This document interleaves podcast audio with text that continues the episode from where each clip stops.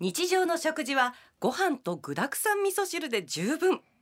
2016年に発表した一汁一菜で良いという提案はベストセラーとなり読者は増え続けています。料理番組でもおなじみ料理研究家の土井善晴さんがお客様です。土井さんおはようございます。おはようございます。今週もよろしくお願いいたします。もう先週もお話があって目から鱗が落ちる音が自分でいたしましたけれども。ですよね 一汁一菜の提案のご功績で去年文化庁長官表彰に選ばれたおめでとうございまます。すありがとうございます。先週の話を伺ってると一汁一菜の大切さというかその日本人に合ってることよくわかるんですけれども一汁一菜うん。お吸い物お味噌汁があって、はい味噌汁ですね。そして一つおかずがあって、はい。これじゃあちょっと足りないよねって皆さん思われるでしょ普通。まあこの頃はねあのそうですけども私ぐらいの年になったらもう全然平気なんですけどね。一汁一菜で良いと思ってるんですよ、うん。ただあのーそういうふうにそれは基本としてそれがあれば良いということなんですよ。それでもノルマ達成お母さんらみんなそれで OK いうことですね。それ以上のことは基本何にもしない。っていうふうにもしか決めたらじゃあ、えー魚を見つけたら、ん。あ今日はちょうどまあまあ関西やったらカレーとかヒラメ見つけ、あこれ煮つけて食べようとかね。おばあちゃんよう炊いてくれたんやってねいうようなことがあったらそれを子供に食べさせたいとか自分が食べたいと思ったらそれは楽しみとして料理するんですよ。ノルマ最初の基準がご飯と具沢山の味噌汁と一品。でそれプラスアルファなんか見つけたら食べる。一品一品はいらないですよ。うん味噌汁に具具沢山にするということは、うん。味噌汁があ。おかずの一品を兼ねるか。らご飯の具沢山にまあ肉でもソーセージでも何でも入れといてそしたらもうそれで完成してるんですよ。私たちの必要なエネルギーとか、あのー家庭料理を、うん。えー持続する、ん。あのー仕事いうのは、一汁一菜でもうでき終わってるんですうよ。ん。今晩何作ろうなんて一切考えない。うん。だけどもそこにプラスした季節やからたけのこたけをご飯に炊こうかとかねあの魚焼こうかとか、えーちょっと肉焼きたいとか思ったらそれって楽しみでしょ？楽しみ。あこんな美味しそうなものがあるなっていうね。だからええ今いくら作ってもなんかまだ好きなもんなかったらお母さんこれしかないのみたいなことも言いますよ言われますね、よ、だからそんなことほっといたらよろしいんですよ。だからそんなん関係なくてあこれしかないねんこれで OK であの今日はちょっと余裕があったからあの遠くまで行ってあそこの魚屋さんいつもええの持ってはるからあそこまで行って買うてきたらこれ美味しいやろ言うて。もうこれは楽しみじゃないですか。うん。でも行く必要がない行かれへんのに、ん。それこそ、えー時間にも、うん。えー気持ちにも、うん。あるいは経済的な余裕もないのにそんな無理してせんでよろしいっていうことですね。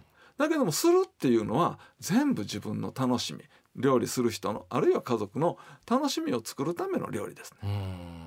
楽しいことのじゃないのにやる必要ないということ。楽しくなくて無理してだって作ってるでしょお母さんたちは。いやそうですよ。台所任されてる方はねうん。多分今の言葉いただいたらプレッシャーが本当ずいぶんなくなると思いますよ。そうなんですよ。だからはい台所を任せてる人だけじゃないですから、うん。家族ですから、あのーパートナーの、うん。えー旦那であるとかね、あのー子供であるとかみんながそのことを知っとかないとダメって知ってたらあ無理せんでええって言うてくれはるんででも、うん。そういう会話さえもしかしたらできなくなってんのちゃうかいうですね。うん相手の気持ちとかねそれが分からなくなるのちゃうかとか、だけどもその今大変やという思いをねあの少しでも楽にしてもらおうなってもらおうとあ料理するっていうことの大切を持続してもらおうと思うのが一汁一菜で良いというなるほど。あの提案ですね。そもそも一汁一菜をご提案なさったきっかけというのは何かおありなんですか、いやいやもう私ねあのなんか定期的に春とか秋とかに土井善晴の勉強会とか、はい。大人の食育みたいなね、うん。講座をやってたんですよ。えーそこに結構ねまああの若い人が集まる、まあ、ところやったから、えー、養鶏カップルが来てくれたりこれから結婚すんねんいう、はい。若い人たちがあるいは赤ちゃん抱いてくる人もあったんです。よ。えー。だけどもお料理でけへんねん。どないしょいやん。え何作ろうと思ってんの、いう話でさ、うん。私にしたらまあ言うたら料理屋に仕事してる時自分の家でも仕事やややこしい時にできもせん。コロッケ作ろうって思えへんわけです。あそれはまずご飯炊いて味噌汁さえ作って、ええそれこそおかずなかったらご飯の上に味噌ポンと乗せて食べたらもうそんで OK やった私たちはそういう当たり前のことやってますね。それがあのー相撲取りのちゃんこ鍋いうのも大体一汁一菜ですね。ちゃんことご飯だけですよ。なるほどあと差し入れですもん肉焼くとかなんかいうのは。だから基本はそれがちゃんこの鍋ですもんね。そうそうそうそれが基本やからその新,、えー新入幕の若い子なんかでも、えーちゃんこやったら誰でもできるんですなるほど、料理がでけへんいう理由がないんですよ。あだからそのちゃんこと一緒やねんでとは言わないけども、ええ。あの味噌汁だけ作ってたらええねんってご飯炊けたらもう損でええからあと一つ余裕のある時に一つずつ料理なんかレシピみたいな世の中今いくらでも落ちてるから、あのそれこそ何作ろう思ったらそれ丁寧に一個ずつ作って覚えていってええんちゃうか言って、そしたらもう肩の荷が下りた下り言ってね。みんな喜んでだからだけどもね不思議に思うのはそんな若い子が今食べるもんなんて何でも売ってますやん、ええ。そやのにやで。そやのにお料理幸せな家庭を作ろうと思ったらお料理せなあかんって思ってるのがすごいと思いません？そういう気持ちの若い人がいるとちょっと聞いたら嬉しくなりました。やいやみんな思うんですよ。うん、みんな思ってるんですよ。だから一生懸命せなあかんもんやと。苦しむ苦しんでんのはちゃんとせなあかんと思ってるから苦しいんですよ。そうだからどどこどこでも美味しいものを買えるのに、うん。わざわざ家で美味しいものを作んなきゃいけないっていう。なんでせなあかんねんって。はあ。料理をすることで人間は人間であろうとしてるわけですね。これはね人間が人間になって料理して人間になったわけやから人間が人間になってからずーっと今でもやり続けてて難儀なもんにやけどもやり続けてるいうことは他にありませんやん。料理以外何にもないんですよ。本本能として一番そうそうそプリミティブに刷り込まれてるのが原始的に刷り込まれてるのが料理なんですね。う。料理なんです。結局獣人間が獣だった時はあるものを取って食べてるわけですから料理するようになってまあ文明的な人間になった。じゃあこれも人間の差がなんですね。人間人間いうのは料理せんと人間でおられへんのですよ。確かにどの国でも、うん。どの民族でもね。料理して食べるって栄養摂取だけじゃないんですよ。うん。人間の人間関係を作るもの。だからそこに人と人との関係の中に情緒ってあの人ええ人やわ素敵やわとかね好きやわとかいろいろだ。感情が生まれるでしょ。そういった感情の中に人間の豊かに幸せになるなり方とか、ね。そして、えー協力し合う心とか、えー思いやりとか、えー秩序とかいうようなものが料理を中心に発展してきたものですよ。うん。だけどそのちゃんと料理っていうような人間の心を作るものがなくなったらややこしいでしょ。ややこしいというか人間の原点がね。うん。あの基準を失ういうことです、うん。一番大事な基準がなくなってしまういうことですね、でも正直今の世の中だったら料理しなくても全部買うことで手に入っちゃうじゃないですか。これ危険ですよね。うん、危険やけども、なんとか一生懸命苦しみながらもやってくれてはんのが女の人が多くを担ってるっていうことですよ。だから女性っていうようなものがやっぱり日本世界中の秩序を維持する係。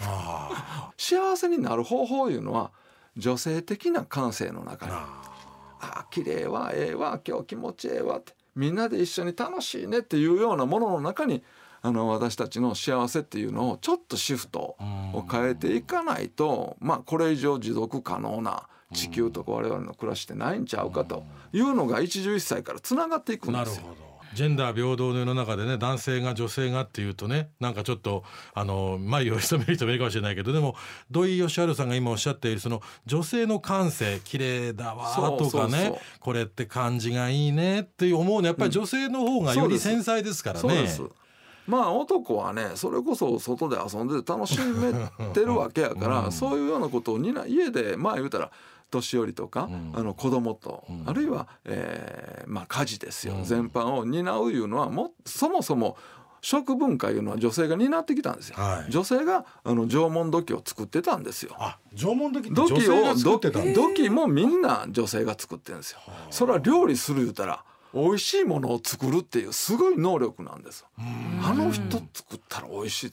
あの人はあのみんなが手手合わせるるぐらいに なぜか美味しいものを作ってくれる人がいるっていう、ね、やっぱり女性社会女系社会やったんですよねうん。古くは。なるほど。それが男性っていうのがやっぱり権力とか闘争とか、やっぱり中から、えー国とか、そういうようなものを作る中で男性社会になっていくわけですけど料理から文化人類学が見えてくるんですね。人間がどう進化してきたかっていだからね人間が何を食べてきたかっていう本もたくさんあるんですよ。ええ。はい。最近やったジャック・アタリいう人がね、うん。その同じタイトルで書いてますそれって男の権力の歴史ですね。なるほど。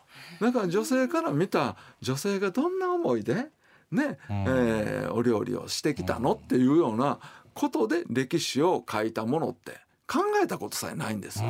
人間の全ての中でそんな料理のこと真面目に考えてる人はないんですよ。うん。つまりまあ家庭料理ですよね。だから言ってみれば。お家で家族に食べさすものが何だったかっていうのがない。全ての料理は家庭料理から始まるんですよ。でその原点というのが土井善原さんがおっしゃる一汁一菜にそこにたどり着くわけですね。あるんですよ。あるんですよそこに。そしたらね一汁一菜料理から人間が考えられるようになってしもたんですよ。これはねまあまあもしかしたら発見かもわかんないけども、うんそうやって考えていくと、んまあ言うたらこうあるあった方がええんちゃうかとか。あの料理するっていう美味しさを作るいうことがやっぱり自然を、えー大切にすること、うん家族を大切にすること、料理でそんなことが、えーできるっていうことですね。だからいろんな料理を作って、それを手を手間暇かけて手の込んだものを作るうん。優しさもあろうけれども、うん。でも本当の家族に対して向き合って優しさというのは自然を敬ってそうそうそう。その時その時のものを食べるという。料理して美味しいってみんな聞くでしょ、うん。それは料理する人まあ西洋的なものの考え方ですそれは。あーなるほど。そうなんですか？料理して料理するのは一つの表現じゃないですか、はい。クリエーションとか言うでしょ、それを工夫してっていうようなクリエーションができたら表現者がいてたら観客がいてるわけです、まあなるほど。まあ家族はみんな今観客になってしまってどうのこうのって文句言うてるわけですね。家族ですもん、うん。観客じゃないのにね。そうそうそう。だけども日本料理いうのはあ美味しかった。これは素材が良かったんやって。自分が作ったんちゃうんですよ。料理人じゃなくて、自然が自然へ作った感謝する。自然を見たら、自然に対してこれはまずいなって言うてじゃがいもに送ったってしゃあないわけですよ。それうんそれはしゃあないわ。ちょっとしなびてるけどこれは美味しいねんって。て、ん。まあこれは今で美味しい。今年は水が雨は多かったからなちょっと野菜が水臭いなって。あそれも当然なんです。あれですね今土井さんのお話伺ってると、ごちそうさまっていう相手は作ってくれたお母さんじゃなくて自然に言ってるような感じなんですかね、我々日そうそうそう本人ってでもお母。さんにも言うてるわけやけども自然っていうようなものに関して私たちは忘れてないんですよ。自然と人間の間にお箸を横に置くでしょ。はあはあはあ。だからそこで「いただきます」言うてその結界を解くわけ。やあっぱのお箸を横に置いてるあれ結界なんですか？そうです。自分と自然の？知らなかった。だからそれがないとあの落語家さんが出てきてね、うん。扇子置いて挨拶、うん。それまでのはけじめつけてるんですよ。ははそれをご挨拶することで結界が解けるんですだから常に自然と人間の間に一つのけじめがあるんですよ。それが始末をつけるとかうん。家帰って手を洗うとかい。う行為でその結界を解いていくわけです。はあ。お宮さんにお参りする時茶室に入る時もみんなそうですよね。だからそのけじめっていうようなものの中に私たちが命を守る食文化があるんですよ。やっぱり日本というのは本当豊かな自然があるからこそそういうものの考え方になっていくわけですね。なんですよ。原点は一汁一菜一汁一菜ですね。だから一汁一菜っていうようなものってうん。和食の本当に原点を思うと禅の心と重なってしまうんですね。だから結構かっこいいんですよ。かっこいいですね、うん、お客さんが来たら「あ魚焼いたろうか」って。晴れですからねもそういうだけ時はね。それだけ一生懸命焼いたらよろしいんです。日常と違う晴れと日常を分けることも我々できてないですから、だかそうなんですよ。ら本当にこう居住まい正しくないですね生き方がね。そうなんですよ。なんかずるずる生きてますね。一汁一菜ってご飯と味噌汁とまあ漬物でも置いて三角形作るでしょ、はい。ピラミッドの形じゃないですか。お。お箸を手前に置いて。それだけで美しいんですよまあその美しい生活をすると私たちの暮らしの中に美しいものがなるほど。返ってくるやろうと。ごちゃごちゃしすぎてますわな。確か シンプルな中で美しさに気づきそして自分たちの人生にもちゃんと光を当てていくっていう。これは一汁一菜に我々帰らないときあくまでも提案ですけど土井善晴さんは。なったらよかった。自やったら分一人でもなんかね豊かになるまあきっかけがいっぱいあると思います。ラジオを聴きの方、うん。一汁一菜のご本をまず読んで、ね。これから自分たちもと思われる方多いと思いますが私もずっと今お話があって土井善晴教の信者になりたいよ 増えましたね 信者いやいやいたしますね自分でなんかいろんなことが見えてくるものがあると思いますよ。ちょっと過剰すぎたねと思うんですよ。今までね、うんちょっと生き方を変えていきたくなるようなそんなお話でございました。反省でしたいや本当に土井善晴さん2週にわたって素敵なお話ありがとうございましたありがとうご。ざいます